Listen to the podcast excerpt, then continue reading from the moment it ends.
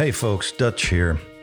Recently, I did an interview with friends Anthony and Melissa Medina with Hope Fires International on the subject of hope. With all that's happening in our world, discouragement and delusionment are trying to push their way into our lives. However, we must hang on to hope so we can move forward and not give up.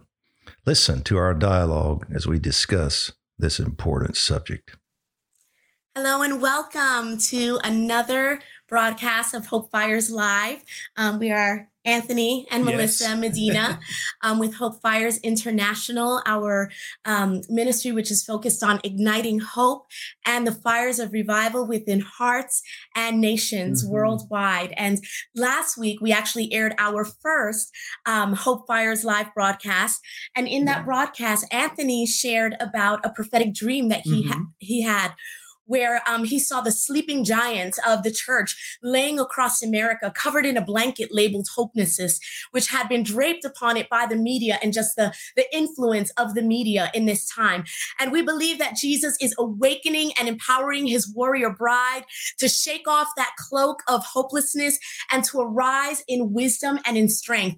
And as we were sharing that message, and we've received so much feedback from that message from others that the Lord has spoken to, some something similar, and just people asking us to expound more on that message. We really felt the wind of God on this, and felt to just continue on this theme of hope and just releasing hope into America in the midst of this season, which is, you know, there's so much darkness, there's so much strife going on in the nation, and violence, and division in our nation. And in the midst of this, we just felt God invite us to continue releasing hope into America. And on our hearts, we had it on our hearts to not just do these broadcasts between ourselves, between Anthony and myself, but also to invite some of our friends in ministry, some of the mothers and fathers in the ministry that have poured into us, some of our peers in ministry that we partner with for different initiatives, so that they can also pour into you and just share of what God has spoken to them and what he has released into their lives. And as we were talking about this theme of hope for America, we both, Anthony and I both agreed, right? Who better? I mean, we couldn't find another voice that could more authoritatively and powerfully and even with the heart of a father, of an apostolic father, give voice to this theme of hope for America. So today we're going to have Apostle Dutch Sheets joining us. And I have enjoyed the privilege of working alongside Papa Dutch Sheets, as we affectionately call him. Yeah. That doesn't mean that everyone else can call him Papa Dutch. It's only we can, okay? But he is just an amazing father, an apostolic father to our nation, known as an apostle of prayer for America.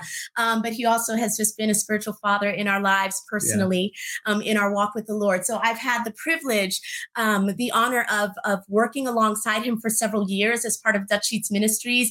And during that time have just gleaned from his teachings, his revelatory teachings, from his life of fervent intercession, his book, Intercessory Prayer, his flagship book, just marked my life. Right there in that book is a school of prayer packaged in that book.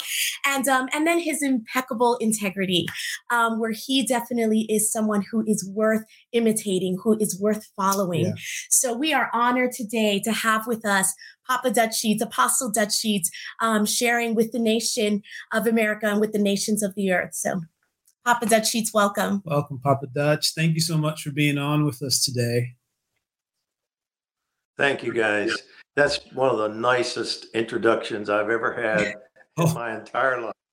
Thank you very much. We tried to make it as nice and as flowery as possible. No, so. It is all the absolute truth. Papa Dutch, you really have been a father, as I said, but just a hero in one of the spiritual generals, you know, for America. And we have just been so honored, you know, to come alongside you all the years that you were here in Dallas and to be part of your team.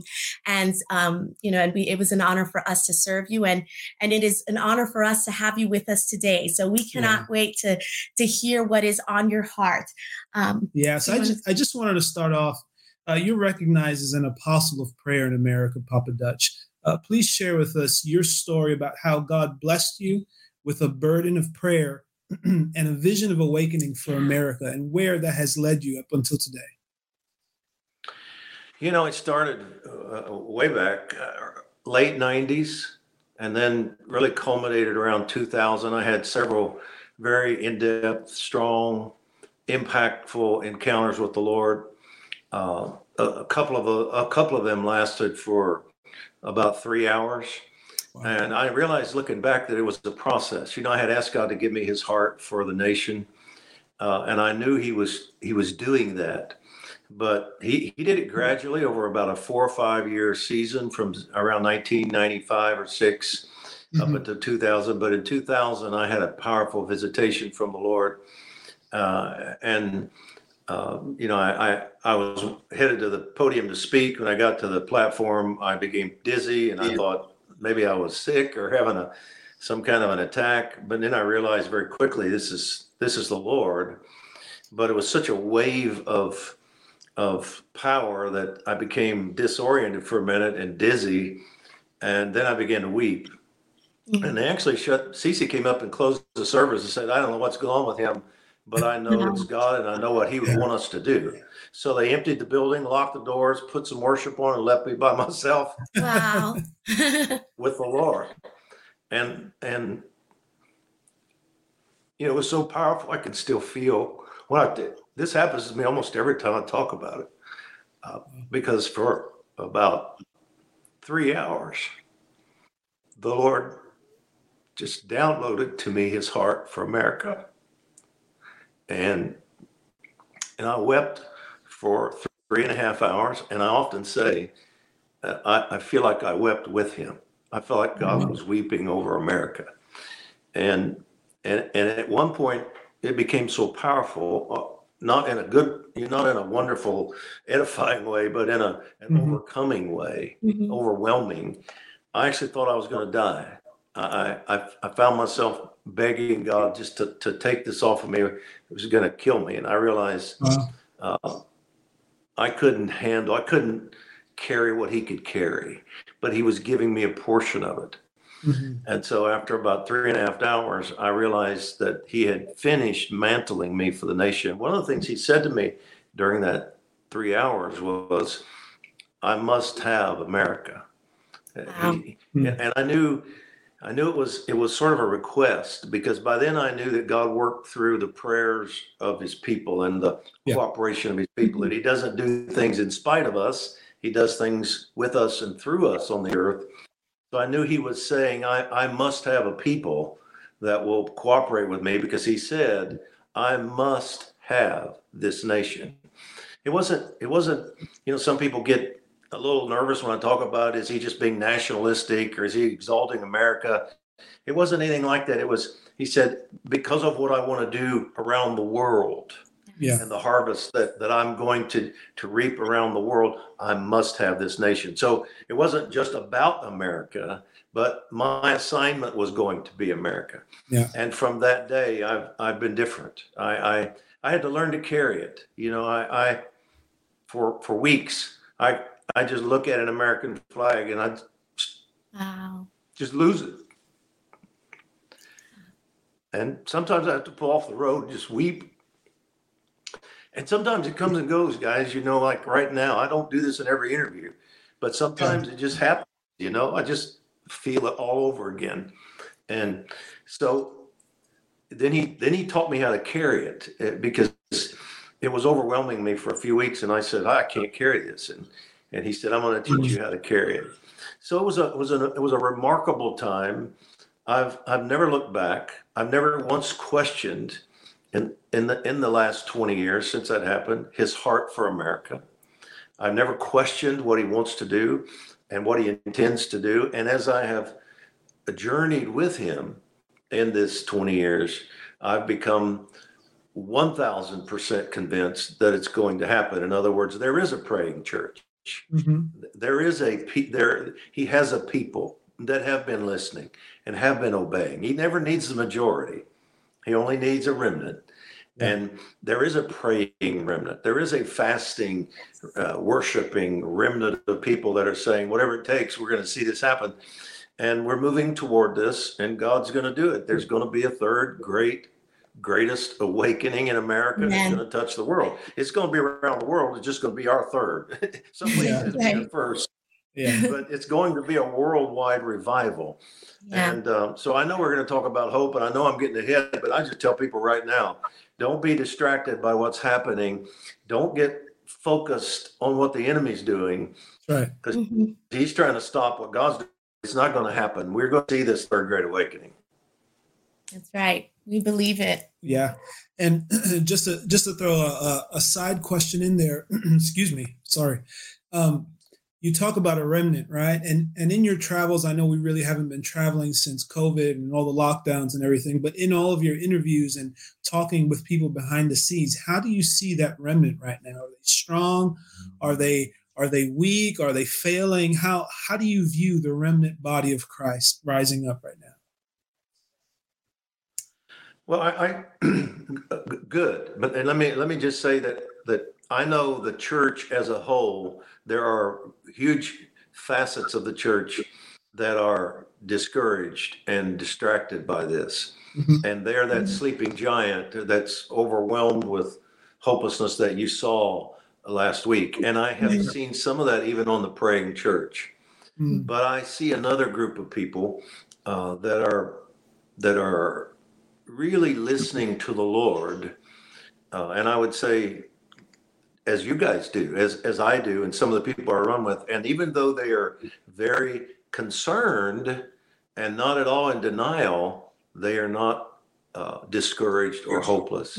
Yeah. There is a group that has withstood the onslaught and has stayed strong in faith. I think what God wants to do now, and what he wants to do through programs, like this, and what you guys talked about last week, is say to others, hey, listen, God wasn't taken by surprise, and he's gonna do this. So I think there is a group that has to be awakened to hope again, but I think there's another group that is interceding and carrying the others, if I can say. There's a remnant of the remnant that is still strong. So in this time of, there's so many prophetic words, dreams that are being released concerning the nation. And we can say that, there are messages that are being released kind of all ends of the spectrum. But we want to hear as an apostle, over America, and someone who has carried a burden for this nation like no one else that I know, or maybe very few others. What is it that the Lord has been showing you in terms of where we are in his prophetic timeline?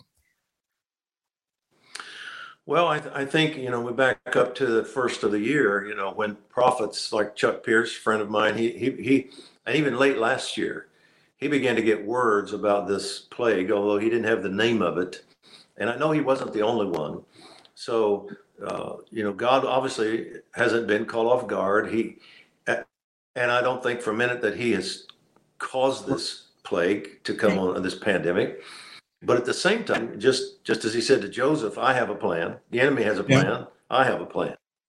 And it became clear to me as I listened to Chuck and prayed into this that God was going to use this as a reset. I've been receiving dreams. I've never had a season in my life. And I don't get most of them myself. I have prophets several prophets that I'm very close to. And they are frequently now receiving dreams for the nation that involve me and involve others.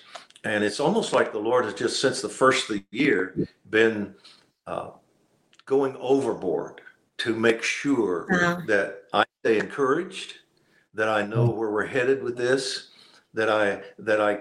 he keeps reminding me what he's going to do. And he's distracting me so that I don't get distracted. And so it's good, but so the COVID thing, I knew from Chuck and others that this was not going to ultimately interrupt what God's plan was, but to the contrary, God would be using it as a reset of the church. So he's made us, he's actually forced the church, along with everyone else, to slow down and listen to him. They can't rely on their programs and their methods and their, 10-year plan. They had to just, what a novel thought, sit back and listen and say, what are you saying right now, Lord? And so the prophetic church is having to be the prophetic church. And the apostolic church, he is demanding that we be the apostolic church. And now we're having to do what we've taught. And so what that has done is that has caused us to back up and say, what are you saying right now? And so the timing of this was, we felt like by Passover, breakthrough would begin. Mm-hmm. And then many of us felt that by Pentecost, we would literally be moving into this new season. And I think we have moved into a new era, and that God is now going to use the disillusionment and the concern. You know, there's nothing like a nice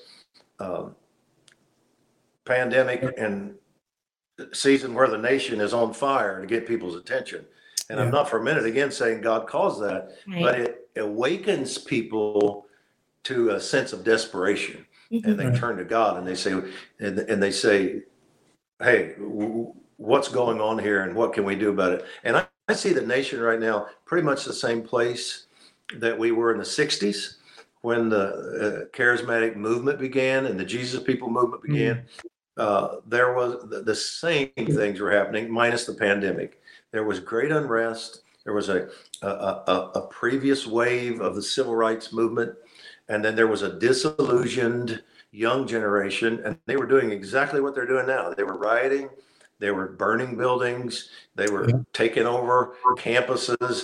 It was a bad time, but God used it to awaken, and he used it to get people out of a slumber state of, hey, everything's fine, everything's great, and get their attention to where the church began to cry out to him. So I believe that's where we are now. I believe the rest of this year, actually, the reset will continue. I think the warfare will be great over the elections. I think that we have to persevere through the season, but we can't get distracted by the pandemic. We can't get distracted by what Satan is doing right now, because he's trying to bring discouragement so that he can change God's timing. Daniel 7. If he can change the times and seasons by discouraging the church, i.e. your dream, then he can stop what God wants to do. So this is good that we're talking about it, and you're talking about it, because we're just not going to let that happen. We're not going to let the discouragement come in. We're not going to let the media tell us that we're losing and that that the turnaround is going to stop. It's not going to stop. God is recalibrating our nation. He's recalibrating the church. He has to start there. There's a reset taking place. And I believe by the end of this year that we're going to see what God's plan was through the whole thing, and we're going to be moving into a full-fledged revival. Yes. Yeah. So even as you're sharing about the slumbering church, awakening, the bride of Christ, the warrior bride awakening and not coming under the influence, of the hopelessness and all of that. So in what ways do you see the church emerging in strength, emerging in authority at this time, in this time of great turmoil? Well, I feel like there's a part, this may sound, I hope this doesn't sound arrogant, because I don't mean it this way at all, or elitist. But there's an element of the church that they won't wake up through this. There's an element of the church, they're born again, they're brothers and sisters, but they're not relevant. They're not hearing. They're satisfied with where things are. But in every move of God, that's the case. Yeah. But there is a group, there's a remnant, there's an element of the body of Christ in this nation and around the world that has been listening and accepting and moving forward with what God's been doing. There is an apostolic company. There is a prophetic company. There is an interceding company. And what I feel like we're about to move into is, because we have the apostolic restoration, because we understand the governmental mantle of the apostolic calling, I believe we're about to move into the fullness of Matthew 16.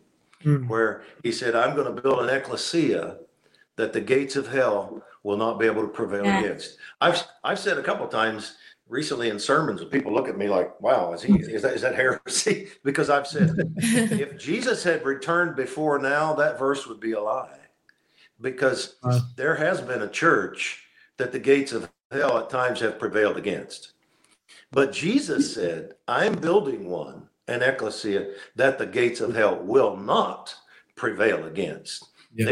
It will never defeat them, set them back. They will always advance and bind and loose. So I see what he's been doing is restoring a revelation that we are not just a pastoral company, taking care of one another. We're not just a soul winning company, evangelism, nor just a teaching company. We are an apostolic, which represents God's government, his authority in the earth. We are a prophetic company. We hear his voice now. We can hear his strategy. We can decree for him and become his voice in the earth. So there is an apostolic prophetic company that has been restored, and now we have a fullness of Christ in the earth. And the reason I say that is because, you know, he gave us 5 pieces or anointings of himself in Ephesians 4. He broke the word Christ means anointed one. And so those 5 gifts are really 5 anointings. He broke himself down into those 5, and he gave them to the church as gifts: apostle, prophet, evangelist, pastor, teacher. They're not positions. It's not a hierarchy.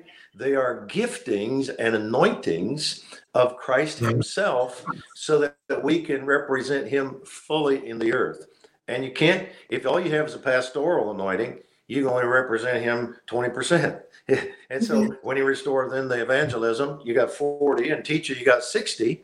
And then he restored the prophetic 80, and now the apostolic 100%. And I say all that to say, when you get past that verse that lists all 5 in Ephesians 4, he starts talking about the fact that we can now manifest the fullness of Christ in the earth.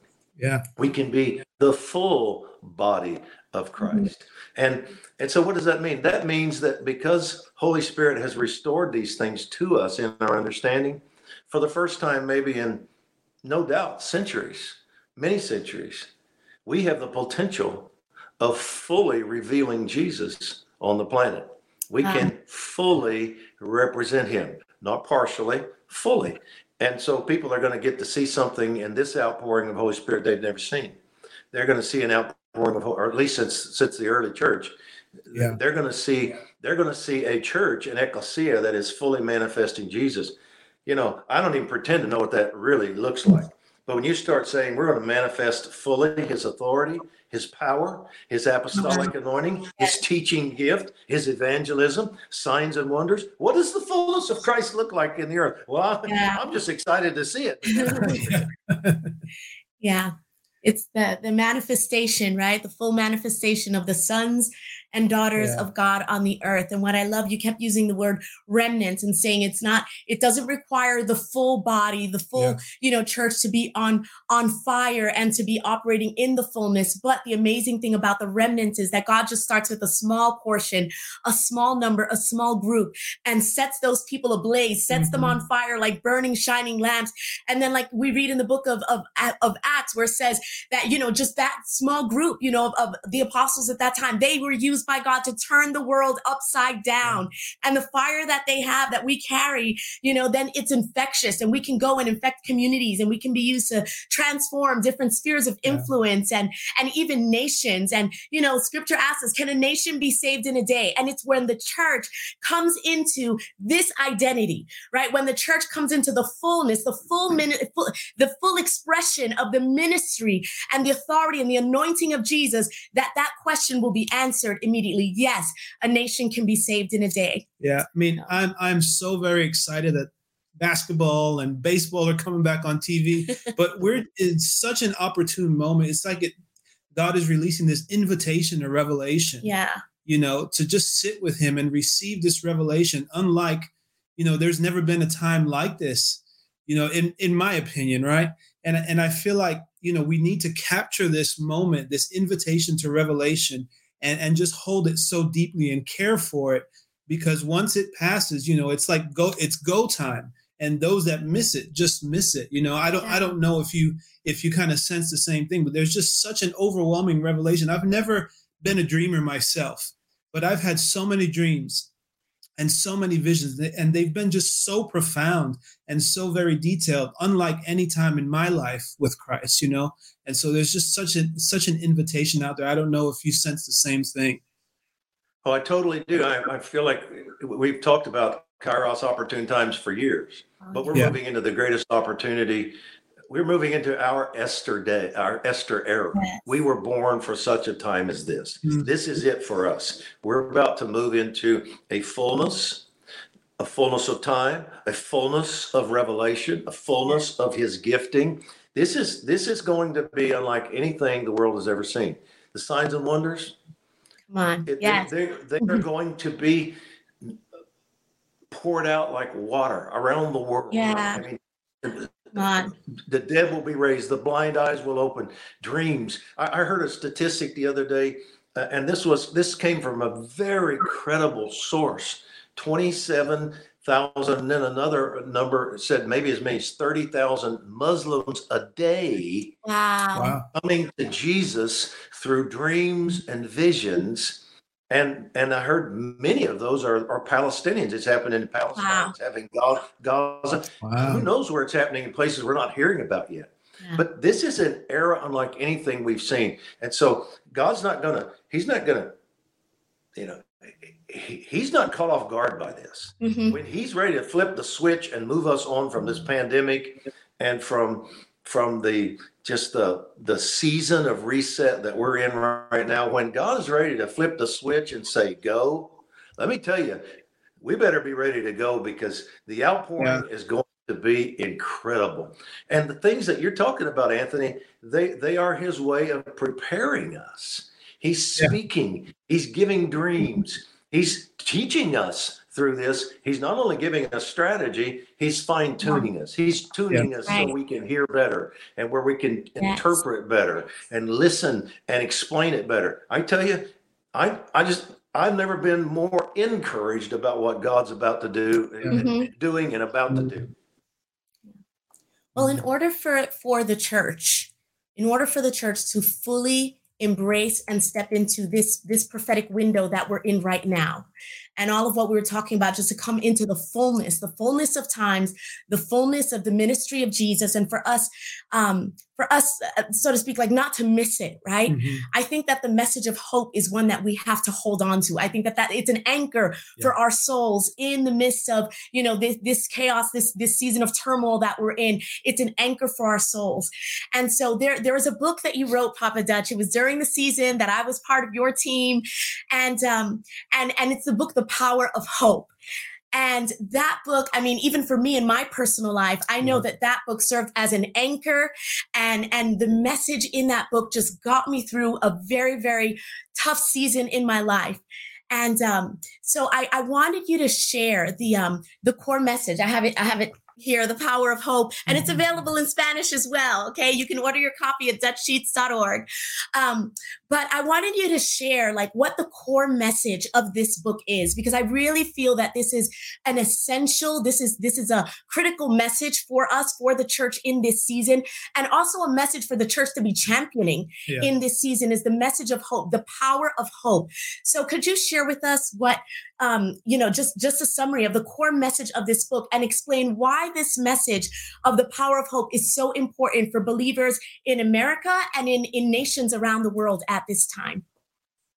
Absolutely. When I wrote the book, I was trying to write a different book. And for several weeks, 3 or 4 weeks, I tried to start a different book. And I came to realize this is fruitless. There's no anointing and no life on what I'm writing. It's the first time it had ever happened to me.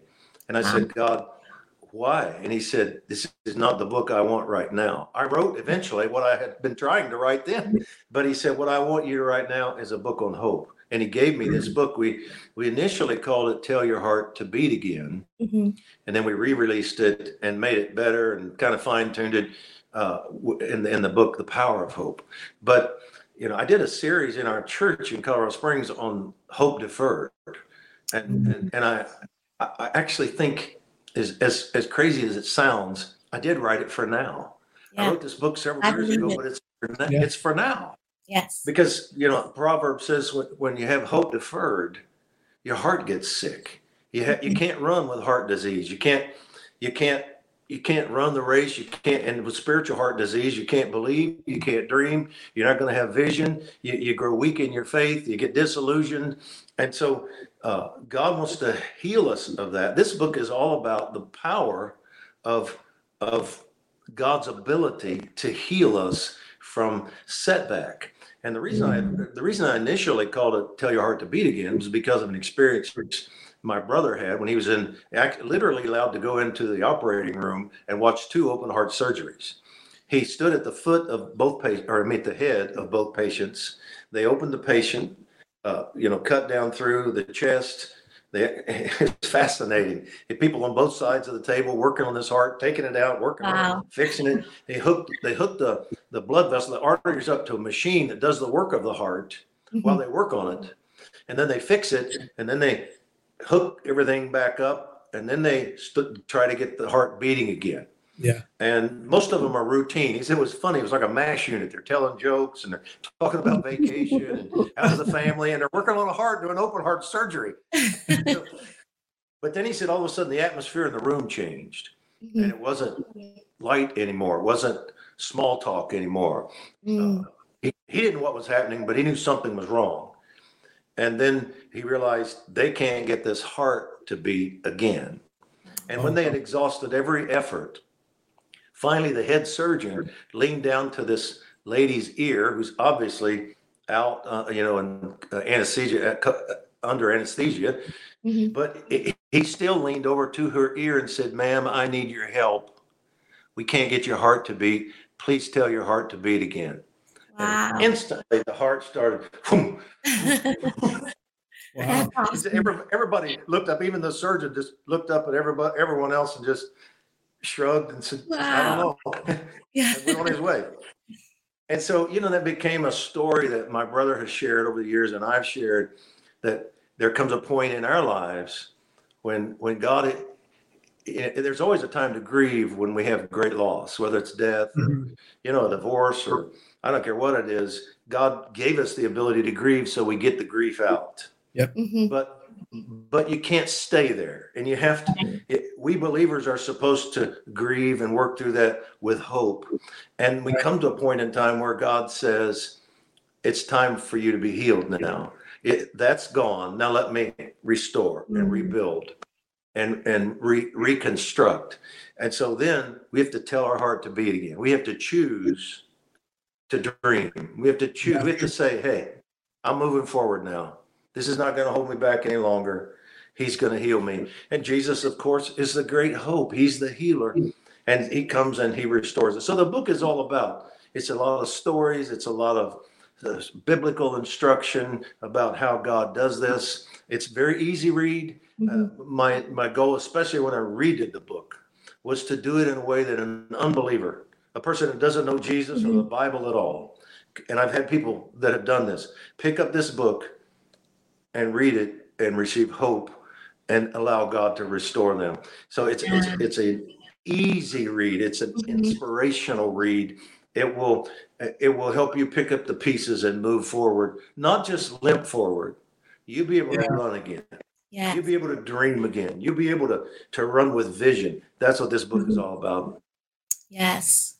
That was an amazing story. As most people know, and as you know very well, our son Caleb had open heart surgery at 3 weeks old. So I'm glad I've heard you tell the story after the fact and not like right before his heart surgery, because that would have freaked us out, But through that season, yeah, he's I'm glad great I know now. He's great. Fully healed, excellent. Absolute miracle.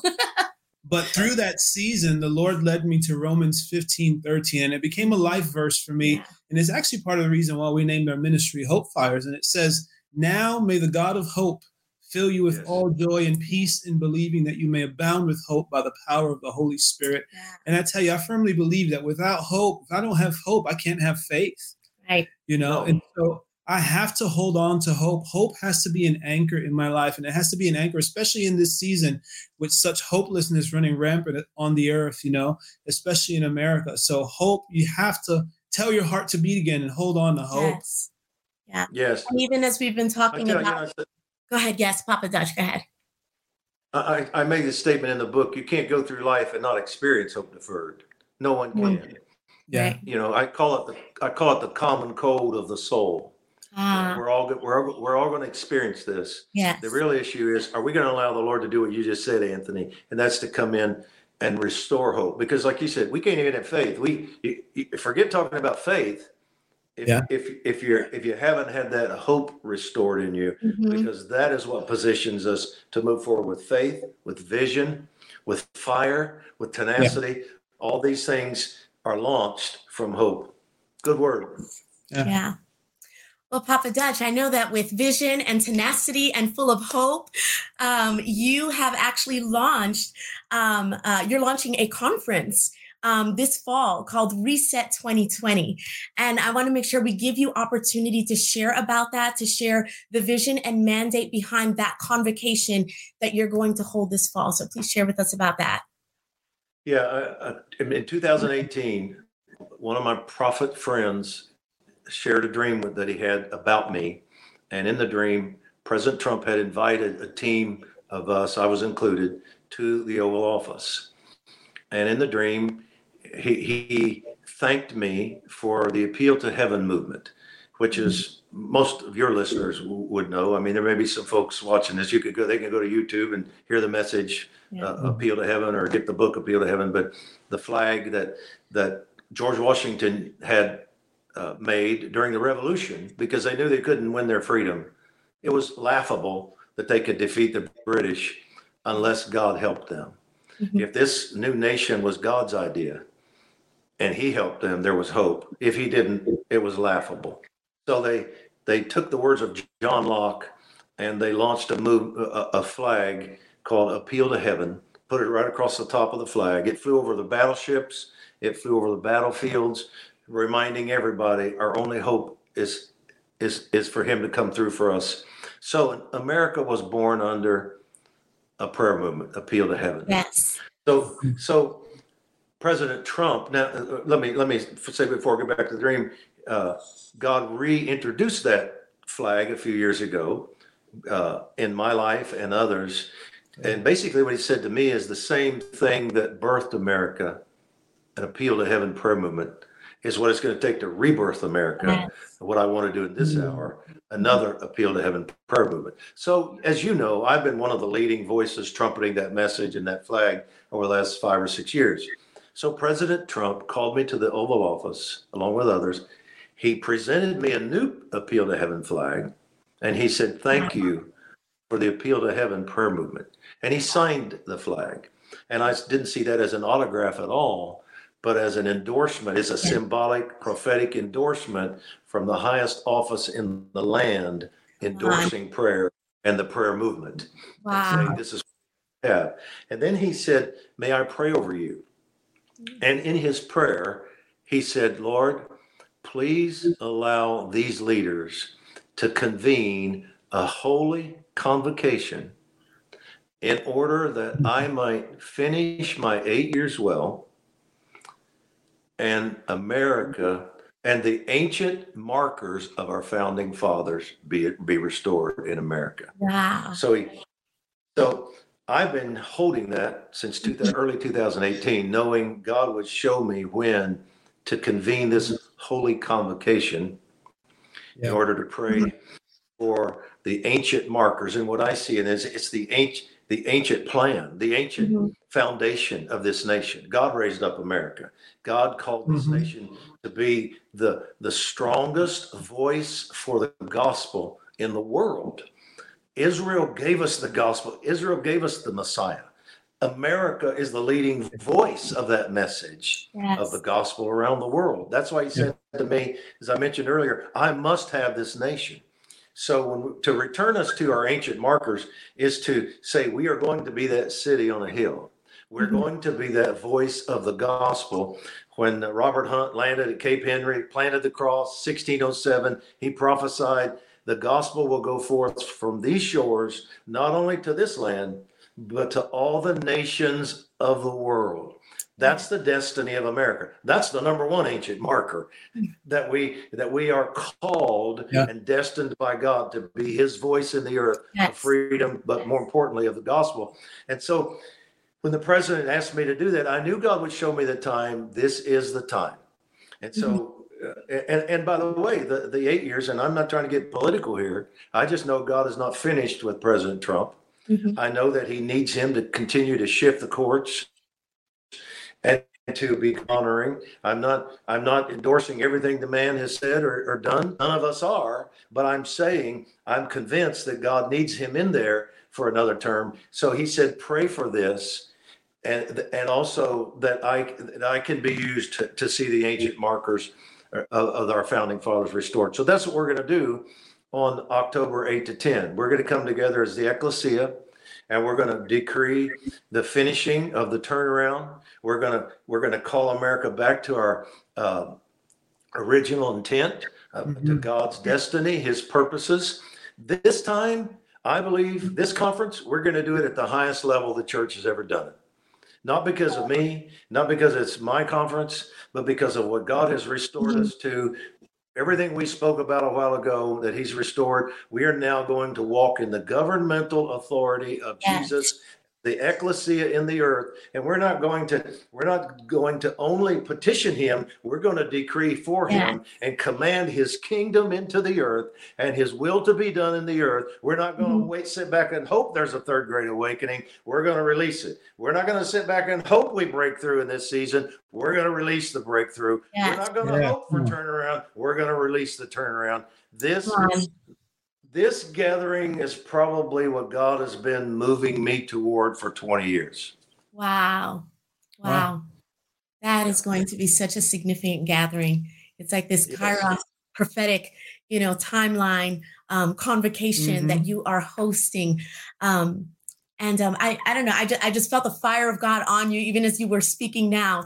So would you even just release with regards to some of the things we were talking about, the hopelessness, hope deferred, just being eradicated and the church being filled with hope and the remnant arising in authority and in power and the fullness and, just all those things we were talking about. Would you just start releasing some of those decrees over America even now? Absolutely. And I would say to everyone watching, listening, come into agreement with us. Don't just listen. I mean, I want you to receive and I want you to listen, but come into agreement. Let's let this be a powerful time of declaration because hundreds, thousands of people around this nation and nations are in agreement with us. Lord, we just say, we agree with you. We do see and hear what you're saying. We're not confused. We're not alarmed. We're not discouraged. We know what you are doing. You are moving us toward the greatest revival in the history of planet Earth. You're going to bring 1 billion souls into the kingdom, maybe 2 billion souls over the next decade or two. Our finest hour is not behind us as the church. Right. It is in front of us. Yes. And Lord, as we are launched into this new era, we want to do it with strength. We don't want anybody lagging behind because they're weak or they've been hurt or the enemy has gained a foothold. Lord, you can't go through life, as we said, you can't go through life unscathed, but you can go through it with strength and victory, and you can always come out on top. And so I pray over your people right now, and I break off hope deferred. I break off discouragement. I break off the weariness spoken of in Daniel 7:25, which is that the enemy tries to come and wear down the saints. And that word wear down there, by the way, is not physical. It's only used of mental weariness in the scriptures. Wow. Lord, we say no mental weariness. No mental weariness. Right, no confusion, no discouragement, no depression. We break it off of people right now. We say, let the spirit of faith rise up in them now, Lord. Let a fresh baptism of fire come upon them now. Amen. We say, let their eyes be open now to hear and see what you're saying. But we see all the bad stuff. But we're like, we want to be like the prophet who looked at his servant and said, you just see the bad guys. Lord, open his eyes so he can see all the angels. Yes. But we say, let your people see what you're doing. Let them see what you're up to, that this is all going to play into your hands for a third great awakening and a great awakening around the world. We thank you for it. We release it. We say, Lord, the ancient markers of this nation are going to be restored. Yes. The ancient foundations are going to be restored. Yes. The enemy can try to steal our heritage, but it's not going to happen. We are not going to let go of who we are and the destiny you called us to. Of course, we've made mistakes. Of course, we have done despicable things. But your blood cleanses from slavery. Your blood has cleansed us from the broken covenants with our First Nation peoples. Your blood is cleansing us now from the abortion and the shedding of innocent blood. And you can use this nation, not because we've been perfect. You can use this nation because your blood cleanses us and makes us perfect and enables us to move forward. So we say, we prepare ourselves now for this great awakening.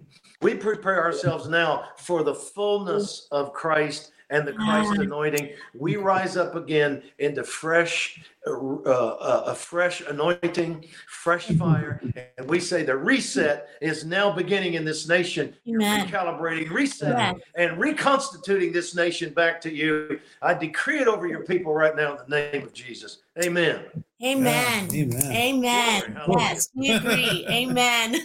Amen. Amen. The reset, the recalibration over the Church of God, over this nation. We agree. Papa Dutch, thank you so much. That was so powerful. So glad we ended that way. I loved it.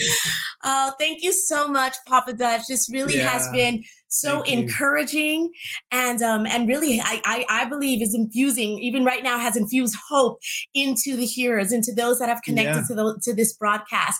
So thank you for giving words even to the heart of God and what the cry of the church should be and how we should be contending in this season. I feel like that was even that snippet right there, you know, a minute or two long, however long it was, it's like a model prayer, how the church is to rise up and contend and move from, you know, our priestly intercession and just making petition to actually that kingly intercession and where we're making declarations and we're making decrees and rising up in our authority and our identity, right? As not just priests, but also kings here in the earth. So thank you, Papa Dutch, for modeling that for us so well. Yeah. And we love you. Yeah. We love you and Mama Cece. We bless you. And for all of our viewers, make sure that you go to DutchSheets.org for information about the reset, for, you know, to order Dutch Sheets' products, the book, The Power of Hope, or any other products that he has. And and so we just bless you. We bless you in Jesus' name with being filled with hope, with overflowing with hope in this season, that you would be a light, you would be filled with the light of God's hope, and that you would be a beacon of hope in your church, in your community, in your city, everywhere that you go as a glory carrier of God, that you would brim over with the light of Christ, and that you would be a hope dealer everywhere that you go, that you would release hope, the hope of Jesus, the hope of glory that we have in Jesus Christ. We just bless you now. Every single one of the viewers, we bless you with being a glory carrier and a hope bringer everywhere that you go. We thank you for the anointing of multiplication that has been released, even as Papa Dutch has shared today. So we bless you all in Jesus' name. Thank you again, Papa Dutch, for being with us today. It was an honor. Man. Amen. All right. Until next time. All bye-bye, Papa Dutch. Thank you for listening to this podcast from Dutch Sheets Ministries. If you would like more information about us, or if you've been impacted by this podcast and would like to sow into the ministry, please visit our website at DutchSheets.org.